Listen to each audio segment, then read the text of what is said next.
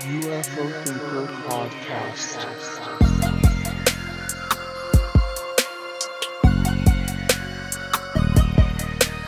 Hello, my name's Frank, and I'm the host of the UFO Thinker podcast. I'd always been mildly interested in UFOs, but like many people, the events of 2017 ignited a fire of curiosity for the UFO topic, which has been raging ever since. I wanted to start a podcast, but initially thought, well, I'm not an astrophysicist, I'm not a fighter pilot, and I've never even seen a UFO. I'm just a normal guy who's interested in this mystery. But that's when a light bulb went off. There are so many other people just like me who are fascinated with this stuff, so why not start a podcast to talk about it from the ordinary guy's perspective? All the BS stripped away, as a few people have said, and let's see if we can get to the truth in all of this. Thanks to everyone who's been on board with the journey so far. It's been amazing to see so many listeners tuning in, and if you're new here, welcome. You can now support the podcast on Patreon with tiers starting from £3 per month. The podcast will always be 100% free, but supporting the show in this way allows me to devote more time and make the show bigger and better. Higher tiers also include special benefits such as being able to suggest episode topics and get merchandise. And I really truly appreciate every listener, whether you support on Patreon or not. So, now with all of that said, let's get into today's episode.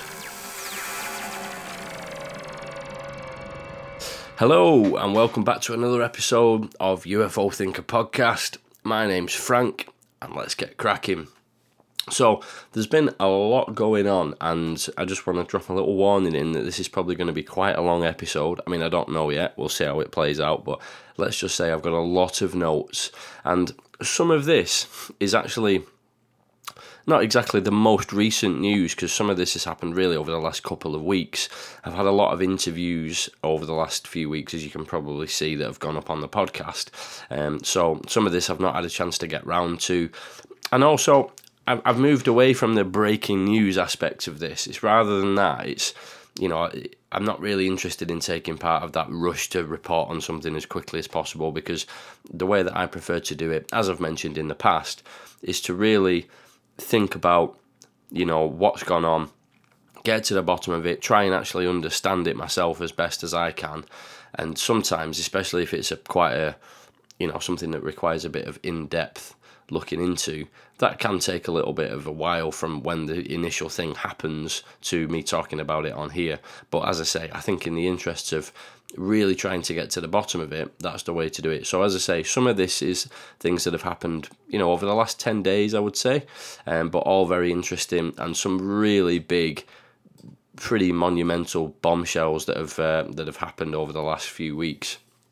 So pretty excited to get into this to be fair. So let's get cracking with it. So first of all, we've got uh, Ross Coulthart mentioned uh, on on his Twitter page and also on his podcast as well about the uh, f- quote former head of the French spy agency DGSE saying that UAPs were detected moving underwater at the speed of sound. That's one mile in 4.69 seconds unquote. So that was the exact tweet that Ross put out about uh, what had happened there. Now, obviously, this is pretty fascinating stuff, and especially fascinating since it's coming from someone who's had a career where they'd possibly be in a position to know a lot more about this kind of thing than the average person. So, the, the French spy agency, DGSE, is basically the French equivalent of the CIA, and um, Alain Juillet, I think I'm saying that right, was the head of the intelligence directorate of the DGSE, France's Foreign Intelligence Service, from 2002 to 2003. So he did occupy that particular post for a relatively short amount of time, um, but it, you know I have been able to have a look and find out that he did actually indeed uh, operate as the head of the intelligence directorate of the DGSE. So his, creden- his credentials check out as you would expect. I'm sure Ross Coulthart wouldn't have been talking about him unless he'd already done that due diligence as well. Now, I was thinking about this whole thing. So basically, this guy is basically saying that UAPs were detected. He's aware of, of them being detected, moving underwater at, at the speed of sound or faster than the speed of sound. Uh, and that basically equates to one mile in 4.69 seconds. Now, I was thinking, how does that compare to other objects that move around underwater at great speed? So I'll go into a little bit of some comparisons uh, in a second. So the fastest submarine that I could find is um, I found some information online. Quote: In 1968, there was an incident when a Soviet November class submarine tracked an American carrier group traveling at 31 knots, which equates to 57 kilometers an hour.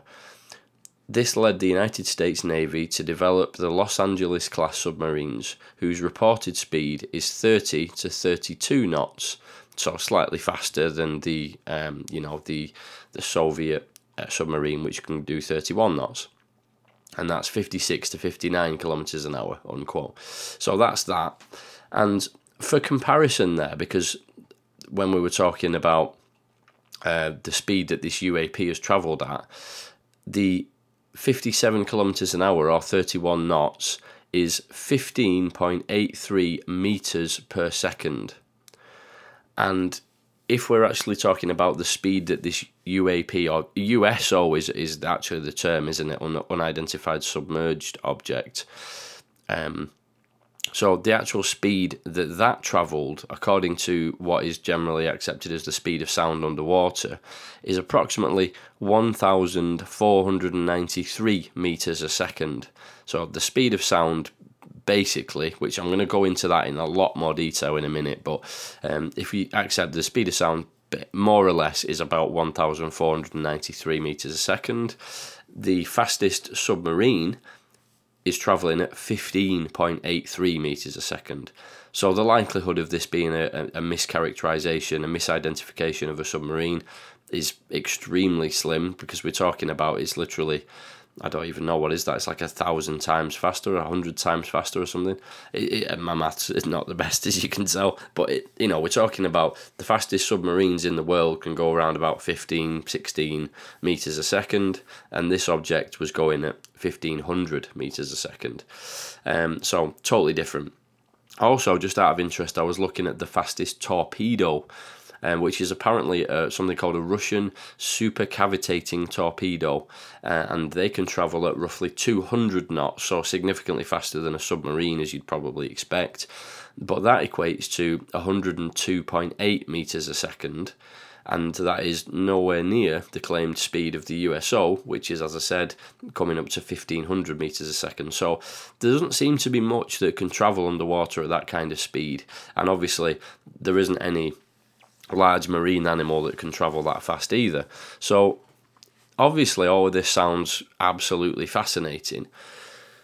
But I always try and take things like this with a pinch of salt.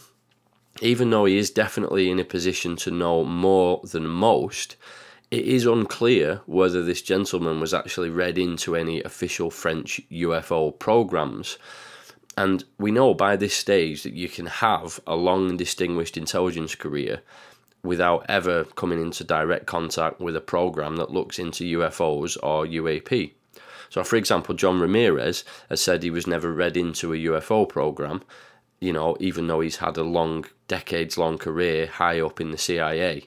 So, just because you have an intelligence background doesn't necessarily mean you have all the answers. And I think it's very important to bear that in mind when we talk about these kinds of things.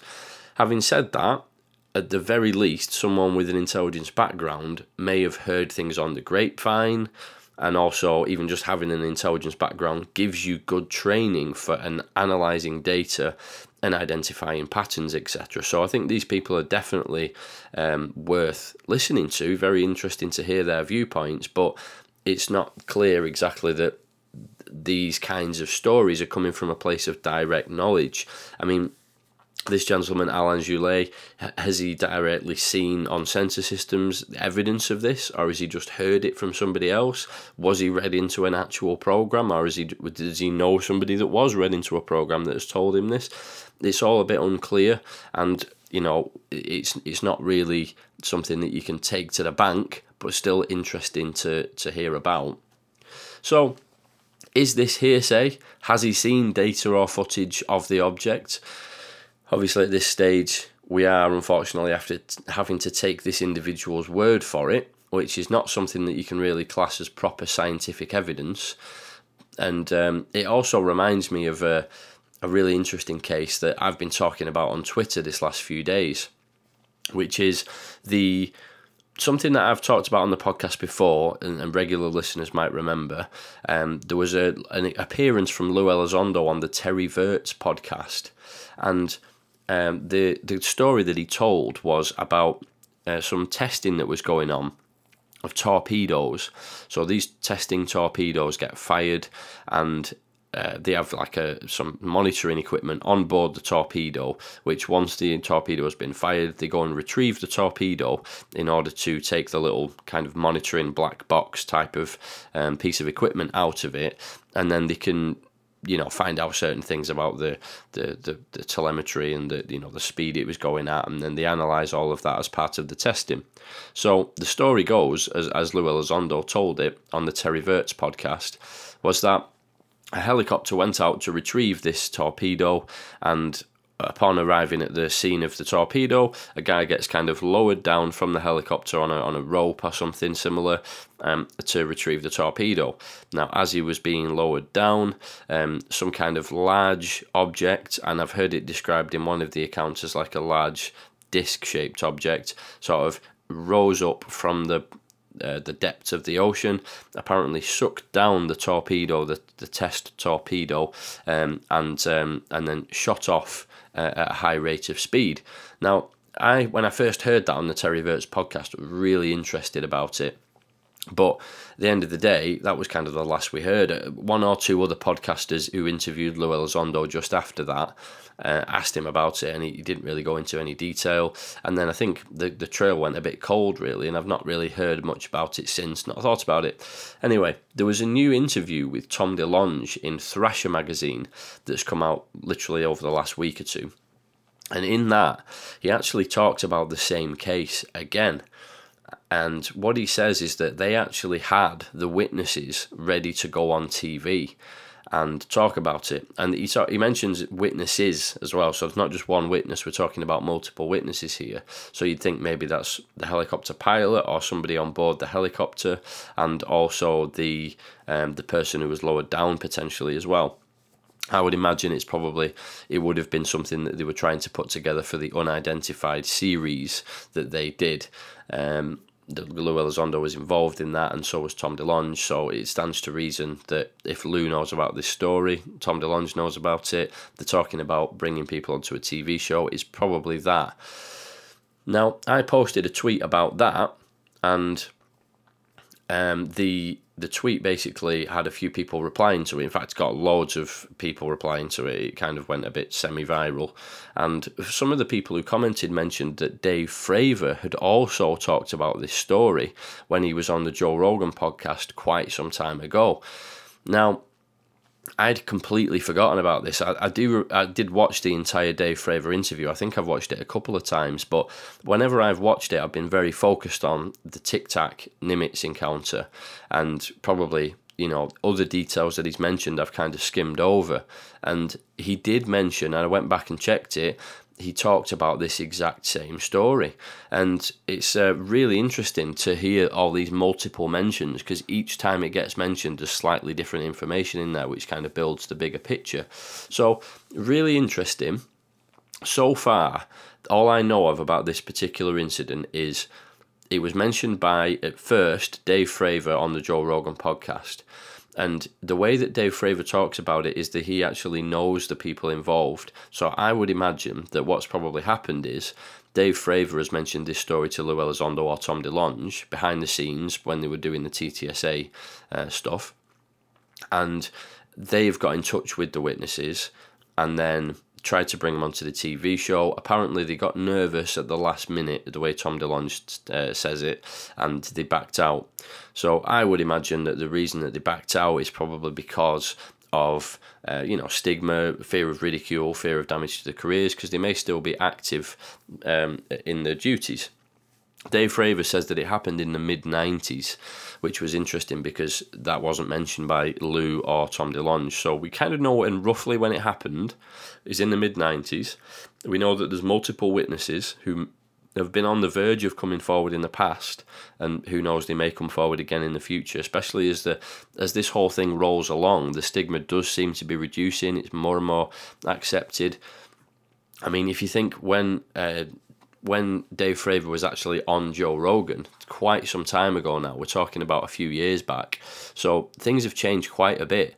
So I wouldn't be surprised to see these witnesses coming forward at some point relatively soon, but we just we'll just have to wait and see.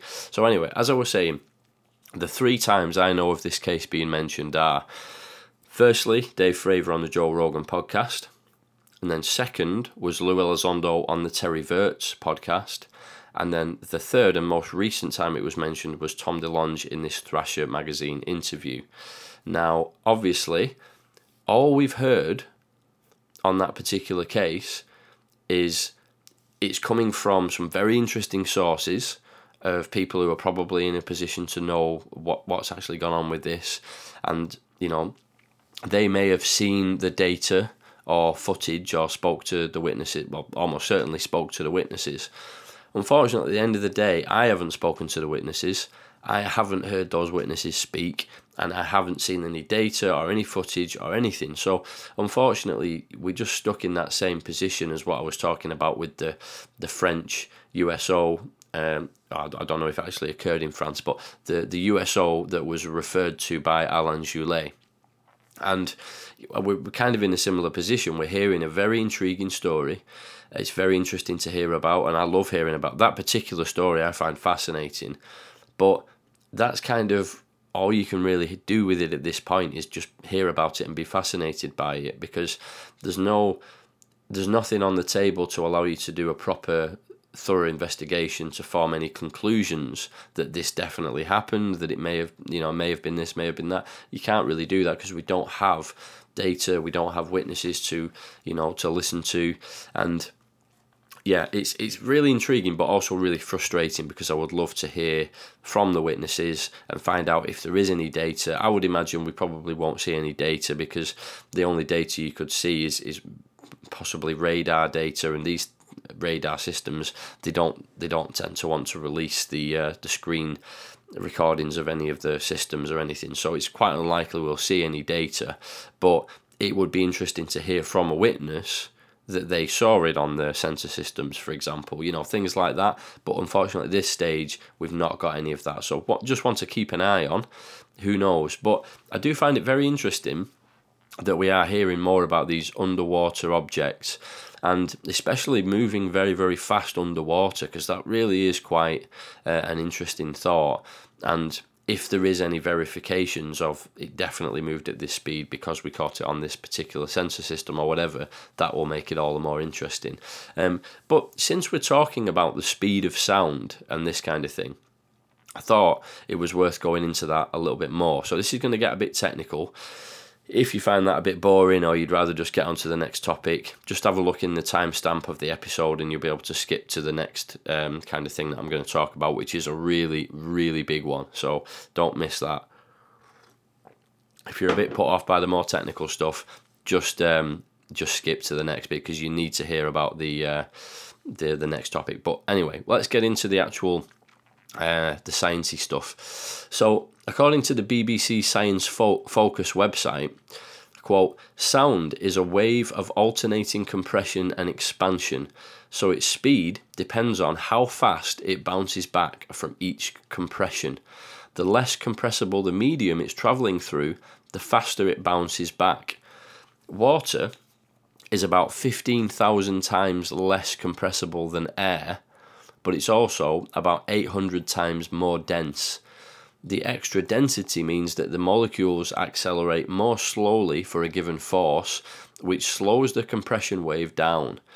So, water's high density partly offsets its extreme incompressibility and sound travels at 1,493 meters a second, about four times faster than through air. Unquote. So I thought that was interesting to consider because if we're talking about the speed of sound, what are we really talking about there? We're talking about the speed of sound through water, you would imagine so. And the thing is, it does get a little bit more tricky than that as well. So, for clarity, I also checked the speed of sound in air. But the thing is, whether you're talking about air or water, it does depend on some different factors, such as the temperature of the air or the temperature of the water, the altitude that you measure the the actual speed in air, or the depth that you, that you measure it in water. So, the speed of sound refers to the speed of sound waves in air. However, the speed of sound varies from substance to substance, as I mentioned earlier. Typically, sound travels most slowly in gases, actually, faster in liquids, and even faster in solids. So, travel of uh, sound travels at 343 meters a second in air. Again, that is like a kind of a, an average because uh, depending on um, the altitude and the temperature of the air, etc., it can vary. But we'll just use that as a as a kind of a basis. 343 meters a second in air around about 1,481 meters a second in water, which, as you can see there, that is slightly different to the one I quoted earlier. So, depending on where you look, the speed of sound underwater again does vary depending on the different variables. But the fact is, the speed of sound is approximately four times faster, and again varies depending on all the, the different variables there. Um, but apparently, through iron, it travels up, up to 15 times as fast, which is around about 5,120 meters a second. And in an exceptionally stiff material such as diamond, sound actually travels at 12,000 meters a second, which is 39 feet per second, just in case anyone was interested in, in that measurement there, uh, which is about 35 five times faster its speed in air, and generally about the fastest it can travel.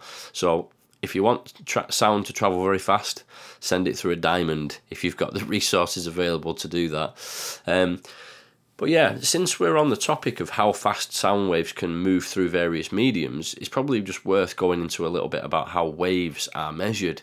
And I have talked about on the podcast about hertz before. Now, hertz is basically the format of measuring anything really in cycles per second. And sound waves is the actual one that I've had direct experience in. I produce music, and in music, EQ is measured in hertz, with the lowest frequencies producing a low pitched sound, being lower in frequency rate. In other words, how frequent a full oscillation of a wave takes place. So, human hearing actually goes as low as 20 hertz, which is a very low sub bass frequency, and it goes all the way up to 20,000 hertz. So, the human range of hearing you could describe as 20 hertz to 20,000 hertz. But that's interesting because sound does exist outside of what humans can hear. So there are lower frequencies than 20 hertz and higher frequencies than 20,000 hertz. For example, bats can actually hear frequencies between 1000 hertz and 150,000 hertz. So bear in mind, human hearing tops out at 20,000 hertz, and bats can hear things all the way from 20,000 up to 150,000. So there's a whole segment of reality that humans can't even pick up on there, which is really interesting. Now, dogs are generally thought to have a very keen sense of hearing, but that doesn't even really come close to uh, to bats. So the highest frequency that a dog can hear is double that of humans, which is or roughly double, which is around about forty six thousand hertz, uh, which is um, anything below human hearing range is classed as infrasound, which is something that we've heard talked about, uh, mentioned by um, people who you know trying to de- detect UAP activity using infrasound. So infrasound is that which is below the range of human hearing, very very low frequency, and they, they've also used uh, various infrasound detection methods to detect long, very very distant explosions because infrasound uh, is a way of monitoring that. So anything above the threshold of human hearing is ultrasound. So bats and dogs can hear way, way above what humans can, bats in particular. And um, as I say, you can use detection equipment to to pick up on things that are in in the infrasound or the ultrasound parts of the sound spectrum. Now, every wave travels at a particular speed. Electromagnetic waves always travel at the same speed, which is 300 million meters per second. And sound waves all travel at the same speed in a given medium. So, for example, um, approximately 340 meters per second in air and approximately 1500 meters per second in, in water, etc. Now, the thing is there that's that's very important to remember is that sound waves are not actually classed as part of the electromagnetic spectrum. And the reason I'm going into this is because we hear about these things quite a lot. And I know about the sound uh, side of things through music and the work that I do there. But I hear people a lot quoting about certain things, and I think sometimes people get mixed up. And I don't know, some people might find this interesting, some people might have heard all this before, but I thought it'd be interesting to just go into it and give people a bit of a roundup of how it all works. And you know, it helps to kind of consolidate my own knowledge on it as well.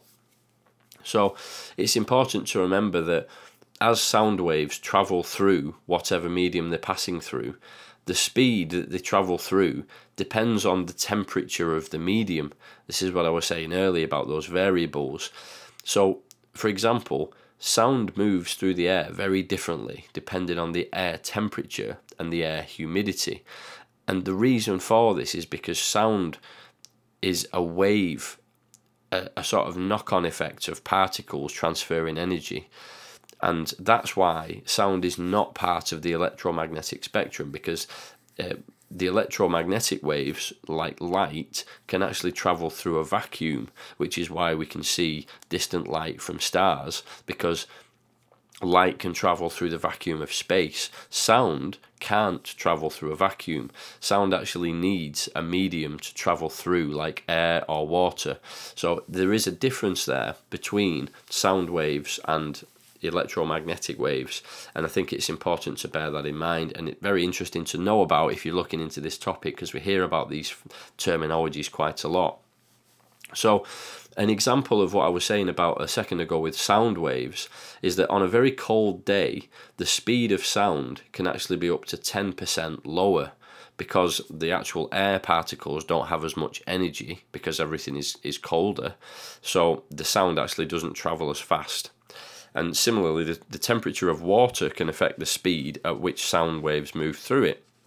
So, again, if we're talking about the speed of sound underwater, it all depends on the temperature of the water, the depth of the water, and, and factors like that. And other factors that can affect the speed of sound in water include the salinity of the water. So, safe to say, it is quite complicated. Um, but, you know, this is uh, probably a bit overkill in terms of detail, but I thought it was interesting to go into since we were hearing about objects that can move underwater at, at you know, the speed of sound it's kind of a, a, complicated you know thing to get your head around if you're talking about well what is the speed of sound. So um, it's unclear exactly how fast this object was traveling. And as you can see it's quite complicated to figure out what that speed may have been. But safe to say as i mentioned earlier it's not really likely to be a submarine if it was really genuinely travelling that fast, which, as I say, we can't really confirm unless we get the proper data, um, or you know, even just some verification from witnesses would be nice. Um, but as I say, if it is, if it does turn out to be the case that it was travelling that fast, it's very unlikely to be a submarine, almost impossible and it's very unlikely to be a torpedo because they're not even going at, you know, it's like 10% of the speed of, of what this object apparently was travelling at. So there you go, some extra information about uh, the speed of sound and the way that these different waves work. Uh, hopefully, some some of you listeners found that interesting, and hopefully, I didn't go on too much. So, moving on to the next extremely important topic, which is John Greenewald's work that he's been doing. Now, John Greenewald, I've mentioned before uh, on the podcast, he is kind of the undisputed heavyweight FOIA champion of the world. Um, so uh, he's basically somebody who's been interested in the FOIA process. So that's Freedom of Information um, requests uh, from the US government. He's been doing it for decades now and has become basically an expert in the process of requesting these documents. So the idea of it is, just in case anybody's not aware, is that these laws, FOIA laws, were, were passed so that the public um, can demand transparency from the government about documents that have been, you know, concealed from the public through classification processes. If you think you've got a case to um, say, actually, do you know what? I don't think that should be classified. I want to know what's in that particular document. Uh, you can request for that to be revealed, and your request will then be processed. They will look through the information that you've requested and they will redact some information which they deem to be um, you know in, in the in the best interests of the, the country and the people to keep it hidden. They redact those parts of the document and then release it in a redacted form. Sometimes it can be heavily redacted sometimes it can only be slight redactions all depends obviously on what it is that you're looking for. And as I said, John Greenewald uh, from the Black Vault has been doing this for a long, long time, and he's compiled a massive uh, archive of FOIA documents on his website, theblackvault.com. So, firstly, in response to a FOIA request, he received a letter from the Obama Presidential Library confirming that they have approximately 3,440 pages and 26,271 electronic files that pertain to his request for AATIP, UFO, UAP, and AAWSAP information. Now, this news was pretty widely shared and reported on by different news outlets and media organisations all over the world. It's an understandably pretty big story, and it was nice to see that amount of interest in it, in, in my opinion. It's good to see that kind of coverage. But just very quickly, I wanted to just go into why that's significant because, especially if you if you're from the UK like myself, uh, what is the presidential library? What what's that all about then? You know, is it literally a library? Is it what? You know, we don't know. So, Presidential libraries, as I found out, are not actually a library as such. Uh, they are basically like an archive or like a museum in a, in a way, which brings together in one place all of the documents and artifacts of a, president and uh, his administration, or his or her administration, and presents them to the public for study and discussion. And it's kind of supposed to be separate to any political affiliations or considerations and things like that. Uh, but it's basically a part of the National Archives and Records Administration, um, NARA, which is uh, where all of the, the documents are actually uh, maintained and, and, and kept on top of. So, obviously, what we're talking about here is the all of the documents and all of the correspondences, etc., that Barack Obama had during his time in office. And John Greenewald has requested information on that archive as to was there anything in there about AATIP, UFO, UAP, and AAWSAP. And he found out that there were approximately 3,440 pages and 26,271 electronic files that relate to those topics, which is pretty huge, really, if you think about it. Now, on the downside, in a response to a follow up question about how long it might take to actually access that information, uh, John Greenewald was told the following quote, as stated in our letter dated February the 18th, 2022, part of the request, blah blah blah, has been piggybacked onto a FOIA request uh, previously submitted for similar records. The request that yours is piggybacked onto is in the complex unclassified electronic queue, and there are 64 requests ahead of it in this queue. Our best estimate at this time is that it may be completed in approximately 12 years. As stated in our letter dated March the 10th, 2022, part of request blah blah blah is in the complex unclassified electronic queue, and there are 87 requests ahead of yours in this queue. Our best estimate at this time is that it may be completed in approximately 16 years. Unquote. So basically, what they're saying is yeah, we've got all this amazing stuff that relates to what you want to hear about, but you're not going to hear about it for over a decade. Um, so the reasons that that is going to be so slow of a process is unclear at this stage, but I understand that John Greenewald has followed up that uh, correspondence with some requests for clarification as to why it will take so long and if there's anything they can do to speed up the process, etc.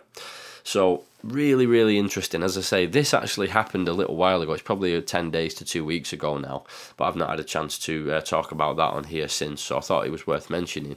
But in other news, and more significant news, probably the biggest thing that's happened so far this year in the UFO topic, John Greenewald actually received a long, or through a very long and complicated uh, FOIA request process, which I, I believe included various follow ups and clarifications and delays and hurdles thrown up in the way of, of uh, John Greenewald. He finally received a copy of the classified version of the UAP Task Force report that came out last June.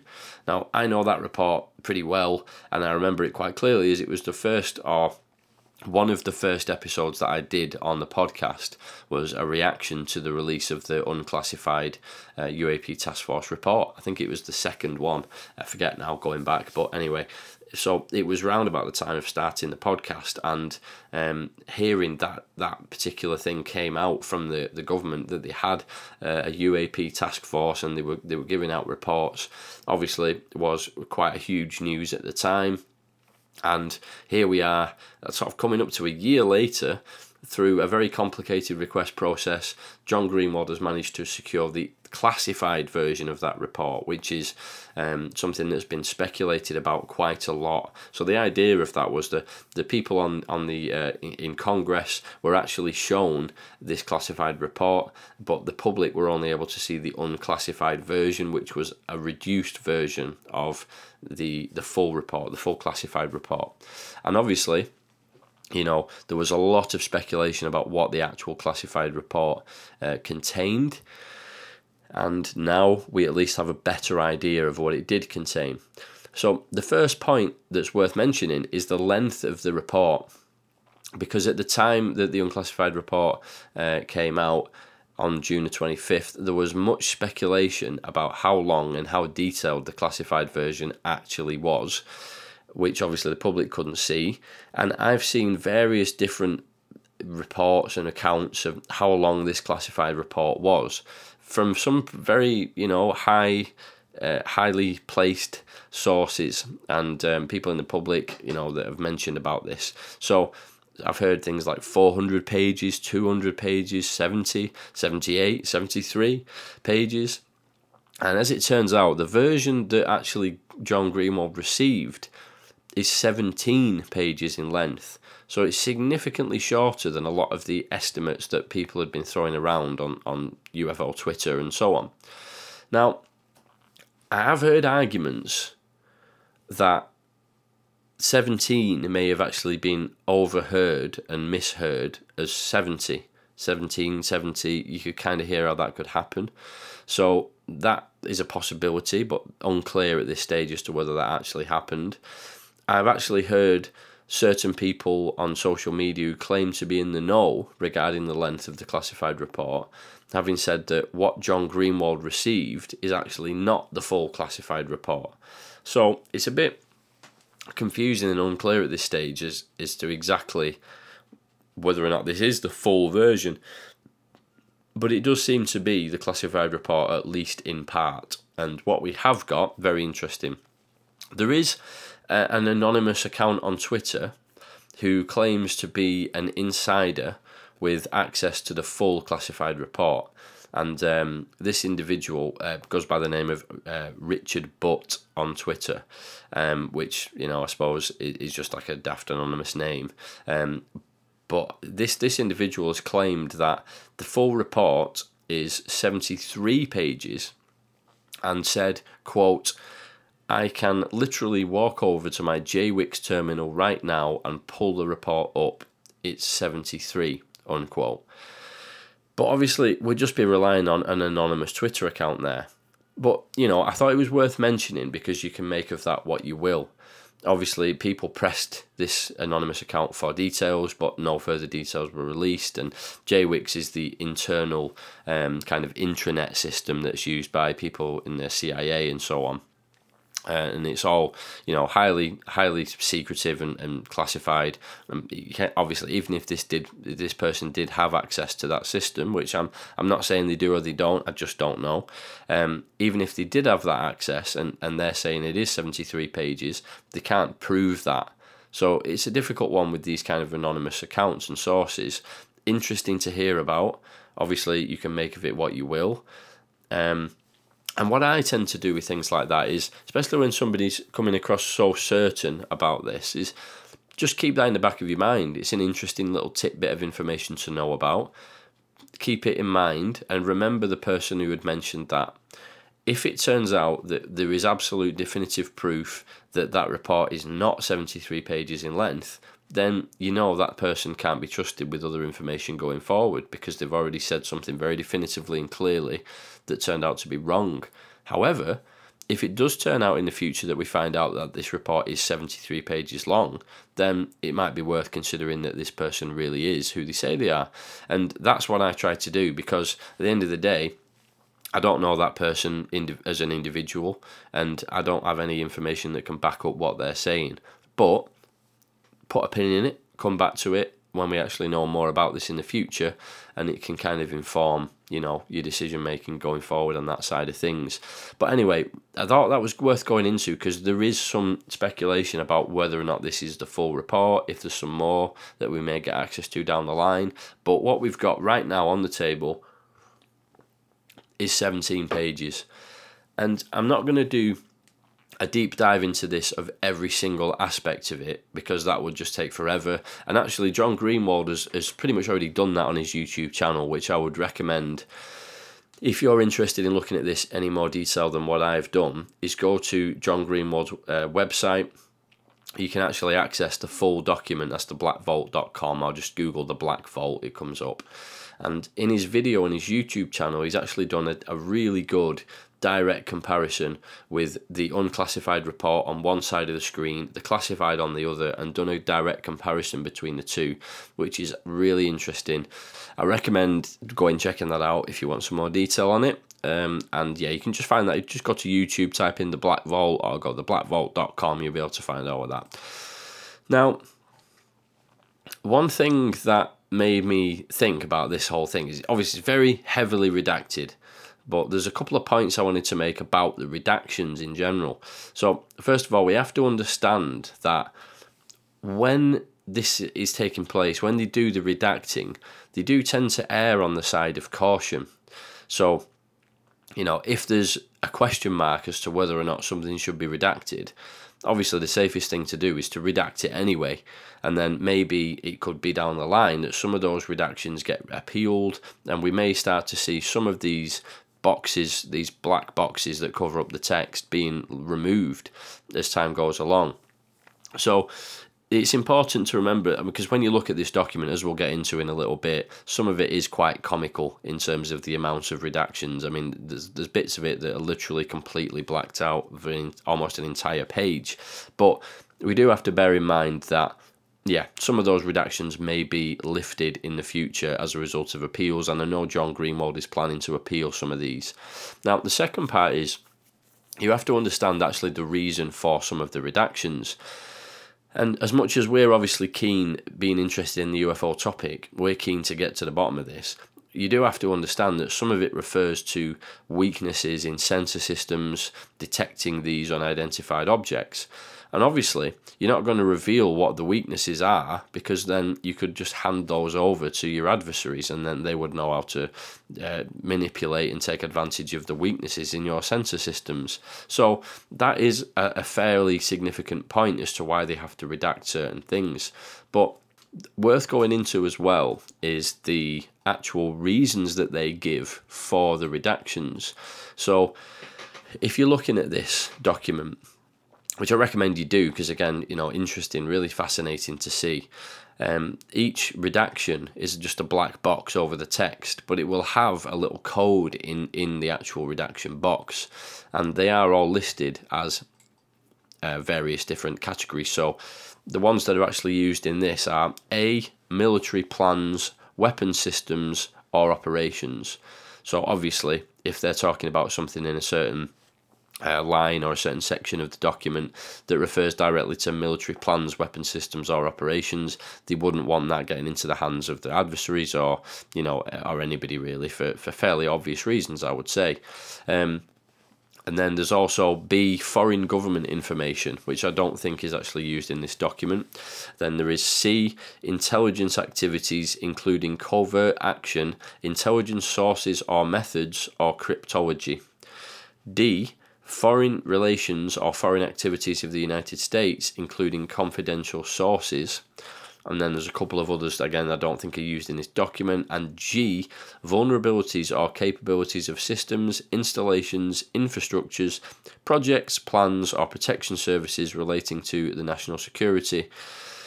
So those are the reasons that are actually cited as why certain parts have had to be redacted. And in some cases, it's multiple of those as well. So and that's interesting to know as well. And again, John Greenewald talks about this in his, his excellent breakdown of it uh, as to why you know some of those may be understandable and perhaps others not understandable, and the ones that are deemed to be not so understandable are the ones that will be appealed, and hopefully we might see some uh, some of those redactions being removed. So picked out a few bits to go through. First of all, is the redacted agency, which had had some input into the actual putting together of this report. So, at the beginning of this document, there's a section which refers to all of the various different governmental agencies and departments which had had uh, input in actually putting this together. And they're listed as, quote, this report was prepared for the Congressional Intelligence and Armed Services Committees under the auspices of the ODNI.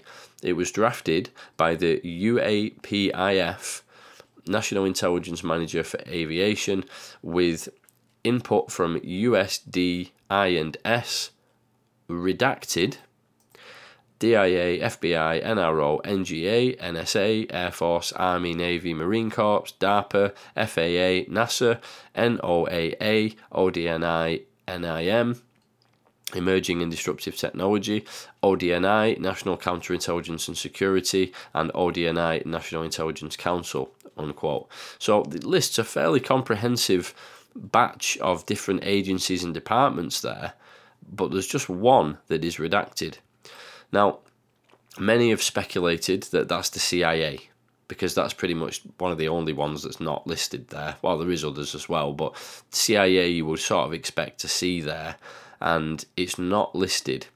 Um, but that's not certain that it is the CIA. It's also worth noting that the, the Marine Corps and NASA are included in the classified version, but were not included in the unclassified version. So that's interesting as to why the public report didn't say Marine Corps or NASA, but in the classified version they're they're both listed. So that that's quite interesting to to consider. The reasons why that might be the case is open to speculation, I suppose. And that's the thing about the CIA, um, the possibility of that redacted agency there as being the CIA. Um, it could just be an error. You know, who knows? You know, and it, it could also be an error that the Marine Corps and NASA are listed in one report but not the other. But it, it, seems to me that you know that's a pretty big error. Who knows? I mean, all I can say for sure is that that was the case because, you, like I say, you can see them side by side, and one contains Marine Corps and NASA, the other doesn't, and one of them just has a um, you know, goes from one agency to the next. And in the classified version, there's a small redacted agency in there, which seems to be, from the size of the redaction on the page, it seems to be a three letter agency. The CIA definitely would fit in that gap. Who knows? We don't know for sure, but I'd say it's a fairly, um, you know, a fairly good guess to say that it's the CIA. Now, the classified version does confirm as well that there was only one out of all of the cases which looked at um, which was identified as a deflating balloon. And also, range foulers are mentioned, a term which we'll probably hear a lot more about, um, and that's defined as, quote, Naviators define a range fouler as an activity or object that interrupts pre planned training or other military activity in a military operating area or restricted airspace. Unquote. So I think it's an interesting interesting point to bear in mind that range foulers are, are defined like that, and obviously we've heard a lot that UAP are um, you know interrupting military exercises, and now the term range fouler we'll probably see in these reports a lot as we as they go forward as well. And the uh, other really significant area here that might be worth mentioning is the section which is heavily redacted, which refers to the most commonly observed shapes. And this is probably the area that's got people talking the most. Now, John Greenewald mentioned in his breakdown that he doesn't know the reason why the most commonly observed shapes would be redacted. And there seems to be quite a large table in this classified report which actually shows, well, it's unclear exactly what it shows, but potentially photographs, screenshots, center screen captures or drawn diagrams of witness accounts. It's not clear, perhaps a mixture of all of those. But that entire section is completely redacted, so we don't get any indications really as to what the actual observed shapes were. And uh, I'll just read out a little bit of a quote here to show you the extent of the redactions. So, this little bit actually that I'm about to read out doesn't have any redactions in it, and then it's followed by a very heavily redacted section. So, there's a section says some potential patterns do emerge and this is kind of following up from a section which explains about the difficulties in gathering data and so on. But he says, but some potential patterns do emerge. Although there was wide variability in the reports and the data set is currently too limited to allow for detailed trend or pattern analysis, there was some clustering of UAP observations regarding shape, size, and particularly propulsion unquote. So just going to talk about that for a second. So I thought that was quite interesting, the fact that propulsion was something that they all, all had in common. So we're probably not talking about here, I would suggest, based off that, we're not talking about just objects which apparently seem to float in the air. We're actually talking about objects which seem to demonstrate propulsion, which suggests movement and perhaps common movement patterns uh, amongst quite a few of these cases. So I thought that was an interesting little uh, sentence in there. Having said that, that was actually in the public report as well, so that isn't anything new as such. It's, that was something that was already there, but I just thought it was interesting to note um, but then, actually, just after that, it goes on to the bit which is heavily redacted, which is not in the public report. And this is the, the really interesting bit. Obviously, the very mysterious bit, unfortunately, as well, because we don't know what's behind the redactions. But it says big redacted block, and then the most common shape described by military personnel in their reporting was a redacted. See figure one. So that suggests obviously that figure one is a demonstration of the shape, which is what I was talking about earlier. We don't know if that's a diagram, a photograph, but there was some kind of figure included in this document which demonstrated the actual shape of the object. And the way that it says it there, the most common shape was a, and then just a redacted block. But I suppose you could look at the actual size of the redacted block. Now, one thing that it's definitely not is an orb, because that would have first of all been an instead of a, and also the block is not the right size for what an orb, you know, wouldn't fit in that gap. It looks to me as though it could be a it could possibly be triangle, it could be rectangle, it could be pyramid. You know, any of those seem to be the right length of word to fit in there. But it's almost well, it's certainly not an orb because it's just not the right size of of of, recta- uh, of redacted block for orb, and obviously it would be an instead of a. So we can rule out orb um, I was just trying to rack my brains as to what else you might be able to rule out there, um, but I'd be very interested to hear what, what you guys think if anyone's got any ideas on that. But we know that the most commonly um, the most common shape described by military personnel in their reporting was it's definitely not an orb. So that I thought was worth pointing out. Now, it carries on, quote, military aviators described many of these redacted objects as redacted or redacted, that redacted. Several sightings were redacted and resembled redacted shapes like a redacted or a redacted.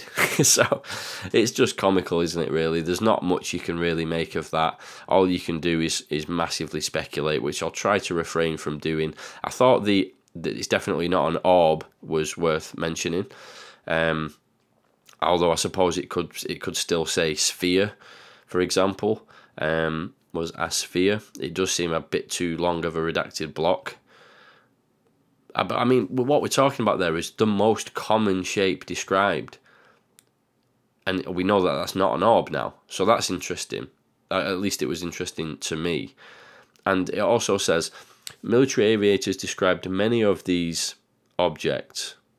Now, when it says many of these objects, the redacted block is slightly shorter than the one where it says about the shape, the most commonly observed shape. So, I'm, I mean, this is pure speculation because we're literally now, or I literally this moment in time, I'm trying to guess what is behind a completely blacked out box. So, this is complete guesswork. But, you know, just humour me for a minute because we all think about this. You know, if you see a, a block with a word behind it, you're going to try and figure out what the word is, aren't you? And I was thinking, could it possibly be we can rule out an orb because it doesn't make sense. So the most common shape described by military personnel in their reporting was a disc shape, possibly could fit in that sort of gap. And military aviators described many of these smaller box than the previous one objects as and then a big redacted box. So if it said the most common shape described by military personnel in their reporting was a disc shape, military aviators describe many of these disc objects as blah, that would kind of just about work in terms of the size of the boxes. Now, it's complete guesswork. It's probably not correct, but I just thought I'd throw my little two pennies in there. But this is what you res- what you have to resort to doing when you've got such a heavily redacted section, and really it is just guesswork, and I understand that. So, um, what can you? What else can you do? We just got to hope that some of these redacted boxes do get removed. But having said that, I totally understand why the redacted boxes are there because some of this stuff you know, may be in the best interests of, of the American people to keep it redacted. So, overall, absolutely fascinating, and it'll be even more interesting to see if any appeals lead to some of them redactions being lifted, as I said, for certain areas. Until then, we do just have to literally fill in the blanks. Um, but I think, you know, the most important overall conclusion that I got from this report was yes, we didn't get a really clear picture of exactly what was said because it's so heavily redacted. We didn't really get any significant new cases, but what we did get is confirmation that some of these are the cases, you know, some of these cases that were looked at are very compelling, including actually one that mentions a Navy. Uh, where's the quote there? So he says, a Navy pilot is in an, and then there's a heavily redacted section, in altitude. He noted the winds aloft were greater than redacted and he was fighting to keep his aircraft in the airspace. And that phrase fighting to keep his aircraft in the airspace is a quote. So that you know you'd assume that is something that's part of the pilot's testimony that was given. And then it says quote redacted was redacted and its position was unaffected by the redacted. The pilot redacted object was redacted. So obviously, again, unquote by the way, and and obviously again that is um, very heavily redacted. But the interesting thing there is.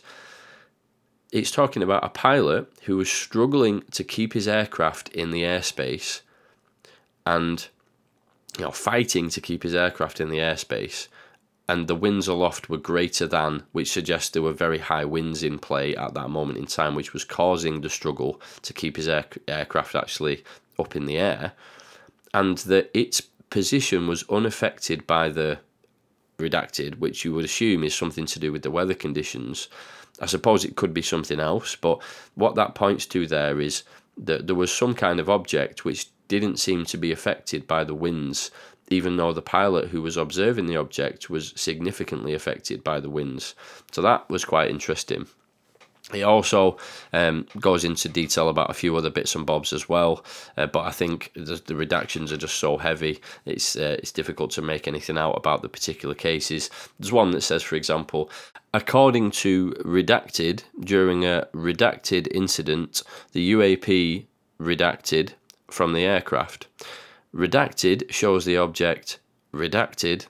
A 2004 UAP event reported reportedly demonstrated redacted. So again, 2004. Are we talking about the tic tac there? Are we talking about something else? It's just too difficult to say, unfortunately, because of the sheer amount of redactions. But still, a lot of interesting bits to to kind of read between the lines there, um, and.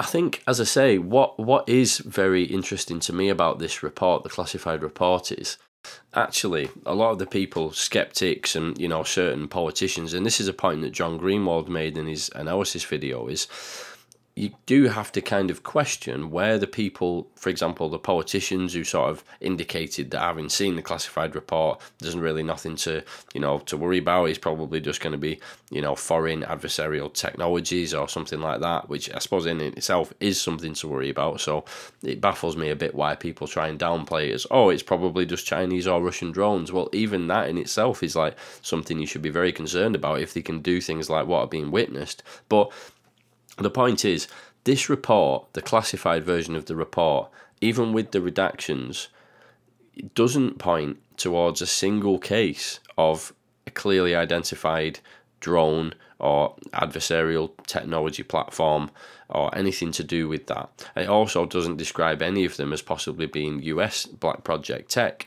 So this report definitely, from, from in my opinion, confirms that what we saw hints of in the unclassified report is very much the same kind of message that's being put across in the classified report here. And it makes it a lot more intriguing. A bit more frustrating because obviously now we're talking about the the massive amounts of, of redactions. But very, very interesting indeed. And it, it does seem to actually go a bit further as well in terms of ruling out things like the adversarial technology and the you know the the atmospheric weather conditions and things like that.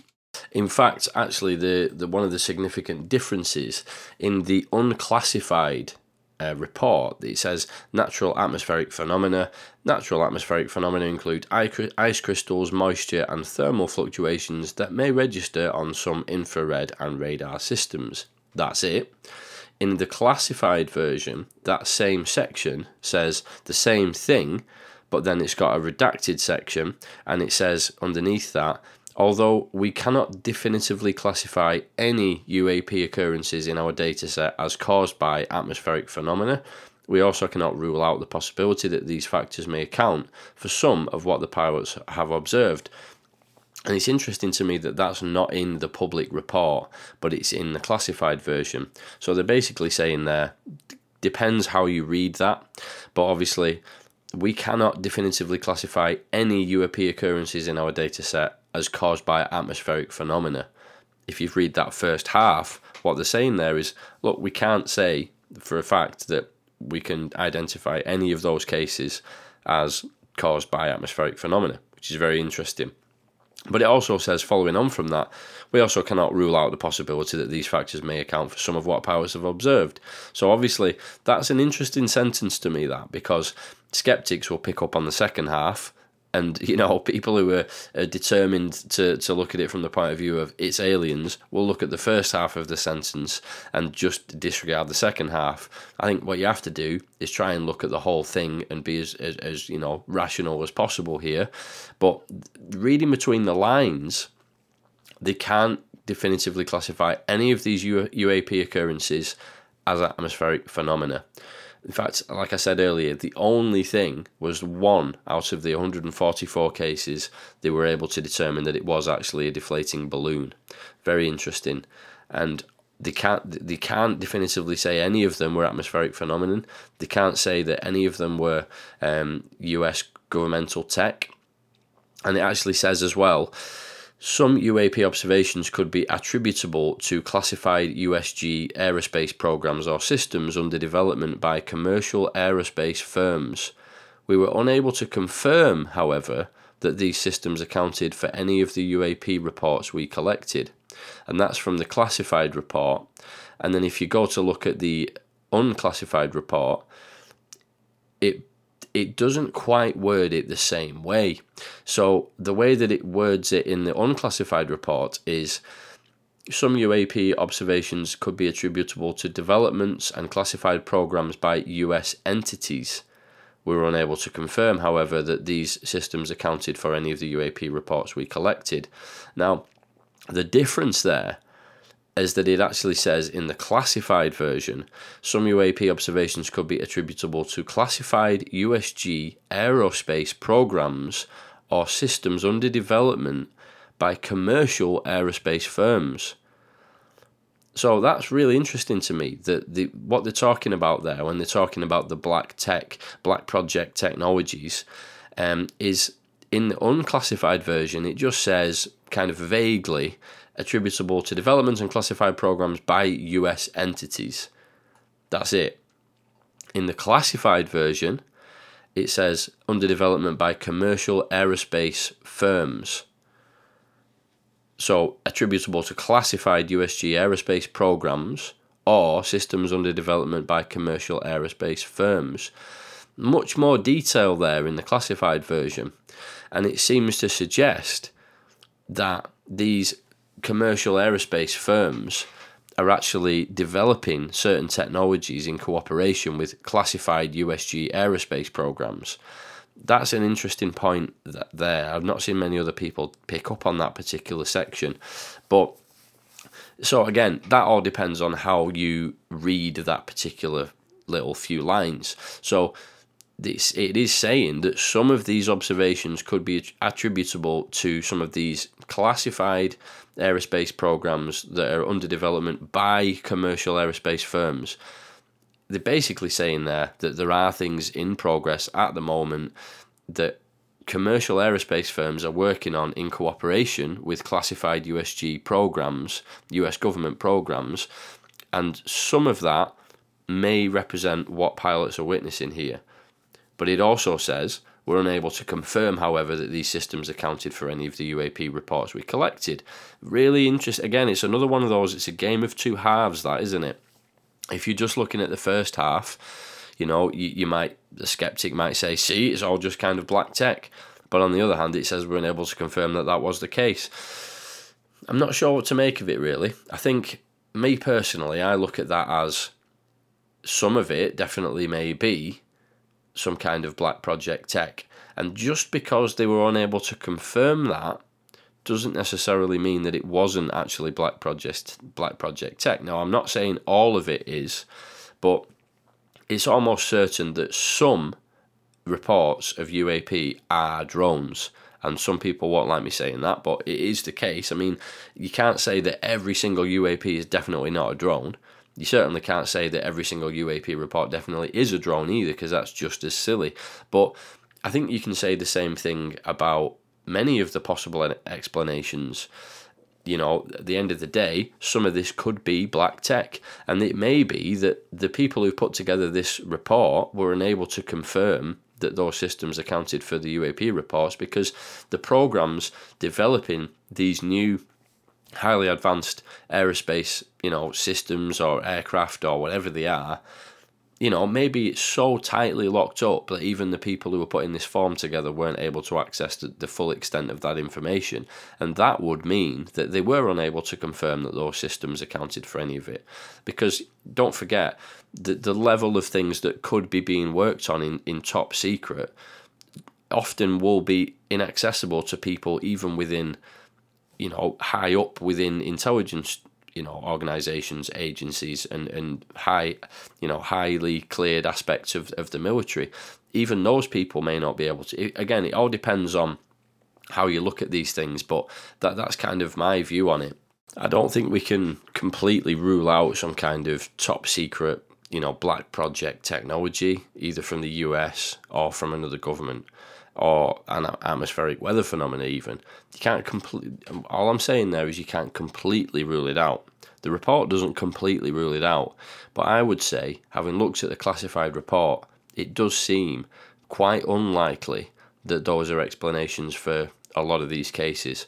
Bearing in mind, these reports, both the classified and the unclassified, both say that the majority of these reports are coming from highly trained observers who have most of these have been picked up on multiple sensor systems, including the most sophisticated and advanced tech that the US government has got access to.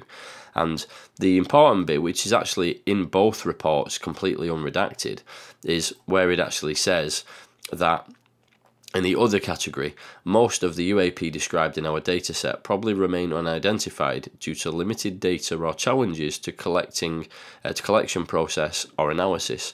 We may require additional scientific knowledge to successfully collect on, analyze and characterize some of them. So that little bit there stresses the importance of how important it is to be transparent enough to be able to get good scientists and scientific advisors on board to help with the actual analysis and collection of the data you need to really identify what these things are. Because, in my opinion, whatever they are, we need to know. And it also goes on to say we would group such objects in this category pending scientific advances that allowed us to better understand them. The UAP task force intends to focus additional analysis on the small number of cases where there are initial indications that a UAP appeared to display unusual flight characteristics or signature management. So basically, the most significant cases, the most interesting ones where signature management took place, in other words, cloaking, that kind of thing, or very extreme types of acceleration, etc. You you can assume that's what it means um, by flight unusual flight characteristics, things that are the most anomalous, basically. I think is what it's trying to get at there. Those are the ones that it's going to be focusing on going forward with its investigations. So very interesting because again that that even in itself can seem a little bit basic and that was in the unclassified version as well. But what it's basically admitting in that little bit there is some of these things are extremely anomalous and unusual and those are the ones that we're going to focus on some of the cases perhaps not quite as anomalous and not as out there and, and, bizarre, but the ones that really are out there and bizarre, which do exist clearly because they're mentioning that they're going to look into those kind of things more, those are the ones that are going to be focused on going forward. And that also encompasses this increased cooperation with all the different aspects of the military and intelligence services um, within the US. So we're definitely going to see some interesting things as we go along and move forward. And there is actually a few different reports going to be upcoming, but I believe they're all going to be classified reports. Um, but the first one that we're going to actually get access to as the public is going to be at the end of October. I think it coincides with Halloween. So that's the actual first time we're going to really see some public reporting, although there's always the chance that we may get some hints as to what the classified uh, briefings, etc., that go on throughout the year uh, contain. But anyway, moving on, um, I think the the thing that this all highlights to me is that this this report really shows the depths that are that are being looked into to actually find out what's going on with these. And and this wasn't a quick put together job. Again, some skeptics um, kind of suggested that it was only a couple of pages document who basically just said that oh, there's nothing to worry about. It's most likely drones.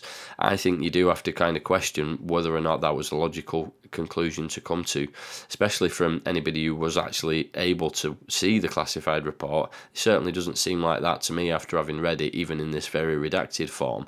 And it makes it very clear, you know, that there are people in these secretive departments of the US government taking this subject very seriously and that they're under no uncertain terms that something is going on here which is a mystery. And and you know let's be honest I don't directly pin this onto some kind of alien beings or something. It could be a lot of different things. There's many different hypotheses to explain what could be going on here but whatever it is they say it's potentially a threat to flight safety and it's potentially a threat to national security, and they don't understand what it is. I mean, it, it can be a bit. Sometimes you can get a bit tempted to look at it like, oh, we've just got a nothing burger, it's all redacted, blah, blah, blah. But if somebody had have said to you a few years ago that the US government would create an actual report to show to Congress that says something going on in the skies that's potentially a threat to flight safety and national security. We have no idea what it is. That is massive, isn't it? Like sometimes we can look past that because we're disappointed that we didn't get a clear picture of a triangle or something. But look, that's what's gone on here. You know, the, literally, the US government have said we don't know what it is. There's something in the skies that are being witnessed by military pilots. We've caught it on multiple sensor systems. It's potentially a threat to flight safety and national security, and we've got no idea what it is. We looked into 144 cases.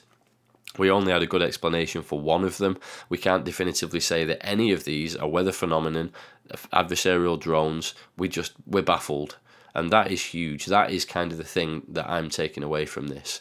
And I know there'll be some people listening to this thinking, you know, come on, Frank, they do know what it is, really. You know, they just they just kind of throwing this out there to throw people off the trail or whatever. But I think it's a bit more nuanced than that. First of all, I don't think it's clear that the people who actually put this report together have access to the full extent of what is known about the UFO phenomenon by the US government because I know I know there are some people who who who who you know firmly believe that the U.S. government has been in contact with extraterrestrials and has actual intact sources that they know how to fly, and you know they've they've got so far re-engine, reverse engineering them that we have aspects of of that technology at our fingertips now and things like that, but. I don't know if there's any direct proof for any of that. We do know though that the government you know, the US government over the decades have not always been open and honest with the full extent of what they know about UFOs. That at this point is just abundantly clear. It's a fact. You know, there have been ongoing efforts to look into this topic for decades, despite the government claiming that nothing of the sort is going on. You know, it's all nothing to worry about. We've looked into it. We we we abandoned it because there's nothing there it was nonsense. They were telling the public that, and on this at the same time, behind closed doors, they were looking into it fairly comprehensively. And I think it's fairly safe to assume that there are there are ongoing efforts right now within secret departments, you know, within the government, within the military, within the intelligence services, that that are looking into it now and they're probably doing the same thing. They don't want to reveal it because it's top secret. There's probably some off the books programs which don't necessarily report and somehow kind of avoid all of the legal loopholes that these programs have to jump through in order, in terms of being accountable to certain people. And you know, there may be programs which don't have to do that because they've they've been allowed to go off the books for secrecy uh, secrecy reasons and for um, you know plausible deniability reasons. Perhaps these are actually operating in conjunction with commercial aerospace, as I mentioned earlier. It was kind of hinted at in the report. So, if these things are going on, it is possible that the people who are in charge of putting this report together even they weren't able to access the true extent of what's really going on there in some of these departments. I know that sounds like conspiracy theory, but look, that's what's happened, you know, verifiably in the past. So it wouldn't surprise me at all if that is happening now. And that could be some kind of super advanced hypersonic drone it could be some kind of reverse engineering of extraterrestrial craft. We just don't know. But what we what we can say for sure is that the government historically have not been honest about the extent of what's really going on in secret departments. I mean, it's fairly logical, isn't it? That's the nature of a secret program. So we know how these kind of projects work in the background with funding coming in from potentially private aerospace, you know, defence contractors being loosely affiliated with extremely secretive government departments and programs. And if that is the case, the people who've actually been in charge of, of putting this task force together, they themselves may not have had access to the depth of knowledge that's actually held on this topic. They may, even they might only be scratching the surface because they simply don't have a need to know. It's kind of very likely going forward that these task force reports from the new A, the, the new UAP office, which is kind of still in the process of being put together, but they will have access to more information than what the public has access to. That's pretty obvious. But I kind of see it like it's almost like there's different categories of people with different levels of awareness. So, just quickly to go into them, the public overall knows very little about what's actually going on other than hearsay, the occasional insider who comes out who's willing to tell about what they've experienced, um, and you know Uh, you have the reports and, and witness accounts of people who've experienced this stuff, you know, firsthand. But at the end of the day, even within that category, there's people who look into this topic all the time who are obviously going to have a clearer idea of what's going on. But the problem you have in this category is whether you're a hardcore UFO researcher or whether you're just a member of the public, it's very difficult to actually verify anything because there's a possibility of disinformation. There's the government are only going to reveal what they want to reveal. So it's very hard to get to the bottom of anything. And I'm in that category, and as are many of you who listen to this. Then you've got the next category of people who are able to access the surface level of information on the inside, which is classified, and they're able to hear about more information, what's coming from these sensor systems and so on. And that category of people probably have a much better idea of what's going on um, and the amount of what's actually known about this. Now, that category, in my opinion, is kind of like the people who are putting together these task force reports, and to a certain extent, the people who are receiving classified briefings within Congress, etc. And then in the third tier, you've got people who have actually worked on classified programs directly relating to this topic.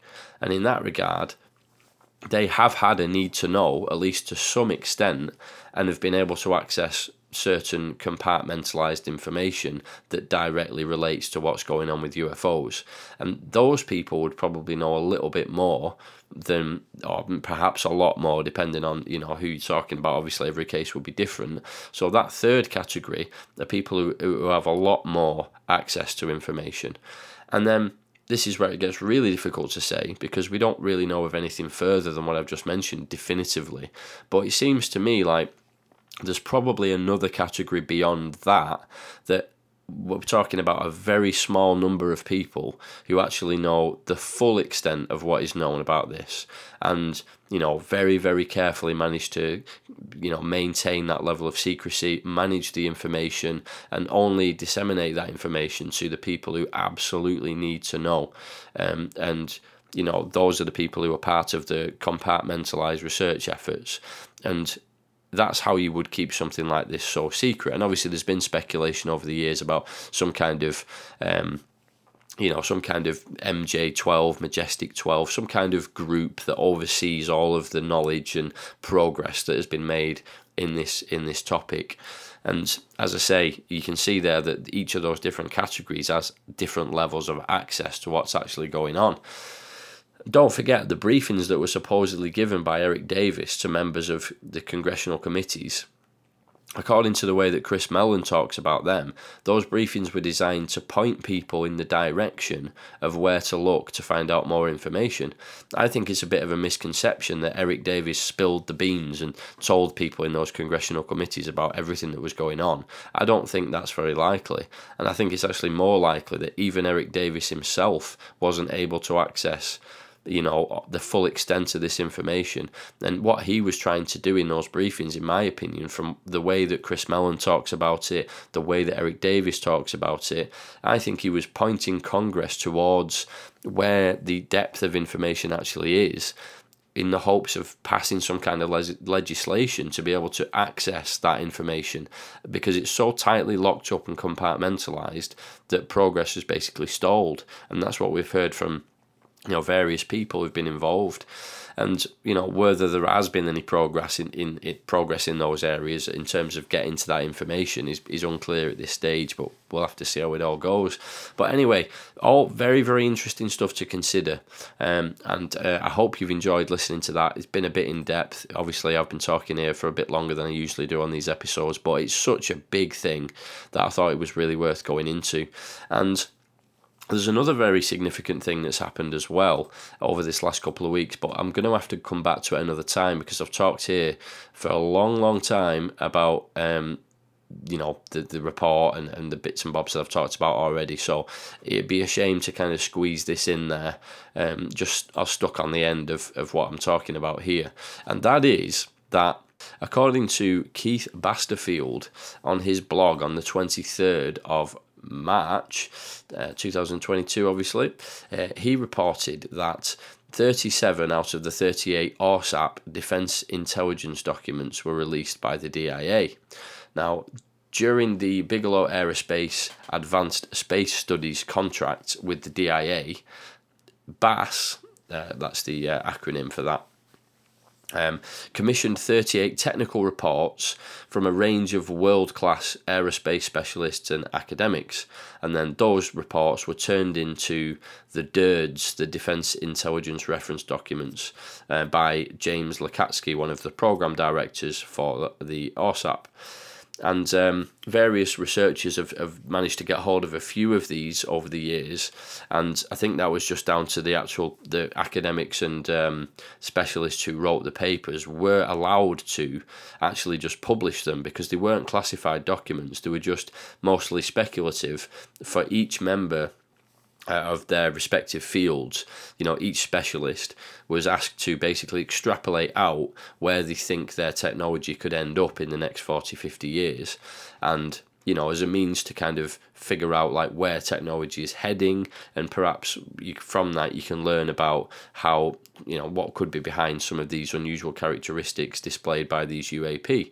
Um, so some of the papers were already out, but there's a, a researcher I think is an an anonymous researcher actually, according to the blog anyway. Other people may know who this researcher is, but I'm not too sure at this point. But anyway, whichever anonymous researcher this is, did a FOIA re- uh, request to the DIA, and now 37 out of these 38 papers have been released in full. Uh, the, the last one, the 38th one, apparently, is not a brand new paper. It's one of the existing 37 papers which has a classified version as well, and the classified version's not been released. Um, so we may never see that, or we may not see it for a while. But anyway, so I will put a link to the Dropbox link so for, to, for you to actually download these 37 uh, DIRDs. But as you can imagine, these are um, each one of them is fairly extensive and there's 37 of them. So it's not something that i'm just going to quickly go through now. I'll need to actually read through it. It is actually apparently 1473 pages so it's going to take some combing through. Um, so i'm definitely not going to go into that too much detail right now. Thought it was interesting to mention for anybody who is interested because i have talked about it on the podcast before. So i'll put the description in in the description of this episode i'll put the link in for anybody who does want to download them and and have a read through.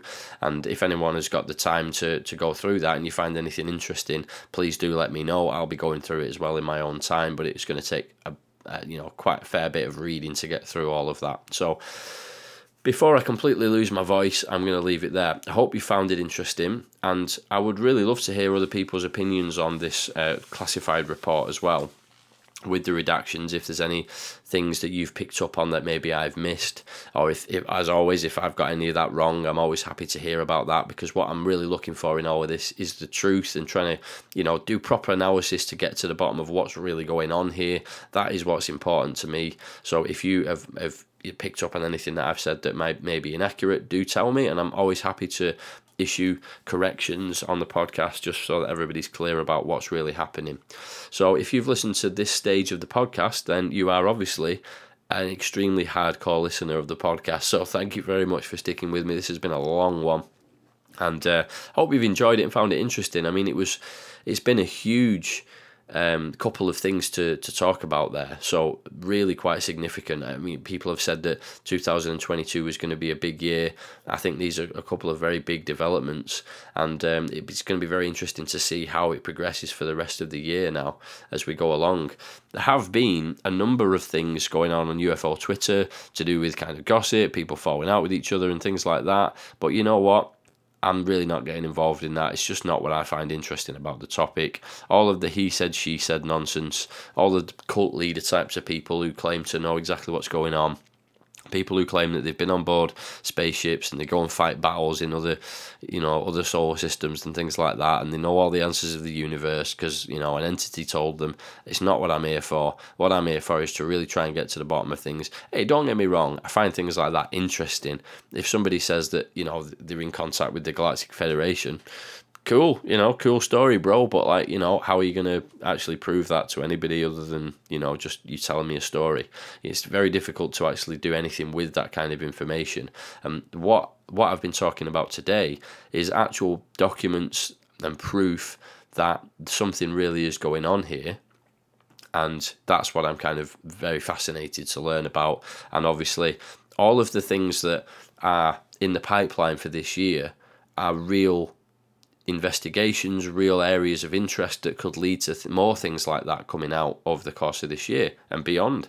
So we've got the Galileo project, which is um, obviously Avi Loeb and, a, and a, a, dream team of experts and, and even a few skeptics thrown in there for good measure who are going to be using their sensor systems that they've worked on, the placing of uh, telescopes and sensor systems to try and capture anything in our atmosphere that's going to be interesting to see if they manage to come up with anything.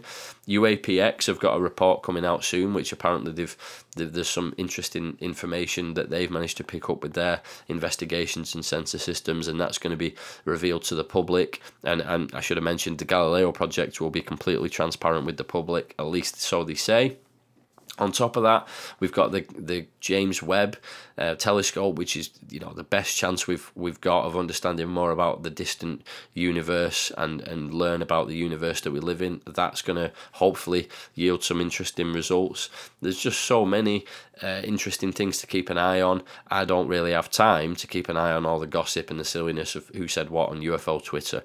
And you know what? I get a lot of messages off people saying that actually you know they're not necessarily on UFO Twitter. You know they don't even really use Twitter. So I think it's sometimes easy to get lost when you're on Twitter and you're talking about UFOs a lot on Twitter. It can become a bit of an echo chamber. UFO Twitter really is quite small.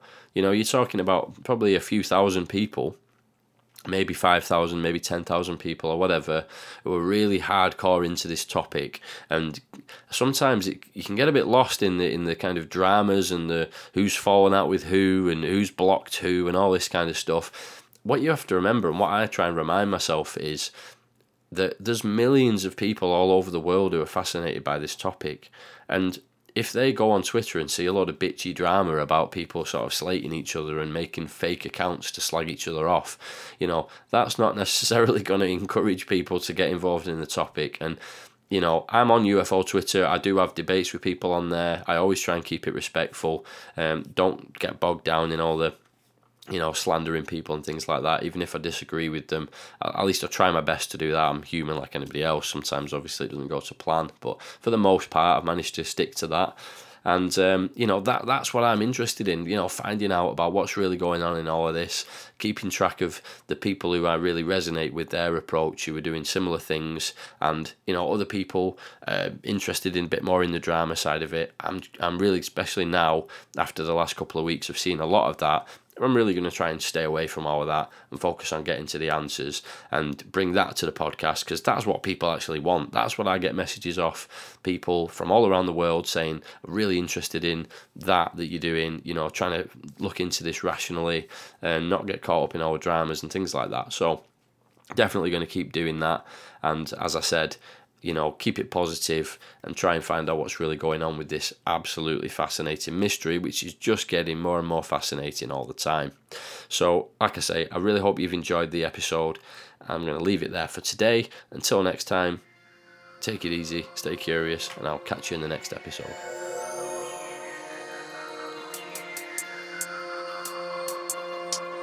UFO Thinker Podcast.